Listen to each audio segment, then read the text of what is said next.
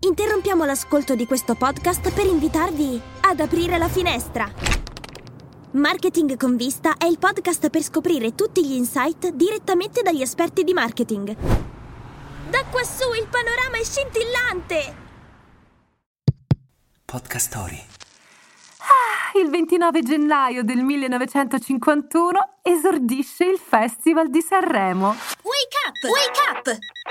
La tua sveglia quotidiana. Una storia, un avvenimento per farti iniziare la giornata con il piede giusto. Wake up! Fu il gestore del casino di Sanremo, Pier Bussetti, ad avere l'idea e l'evento era molto differente da quello che conosciamo oggi.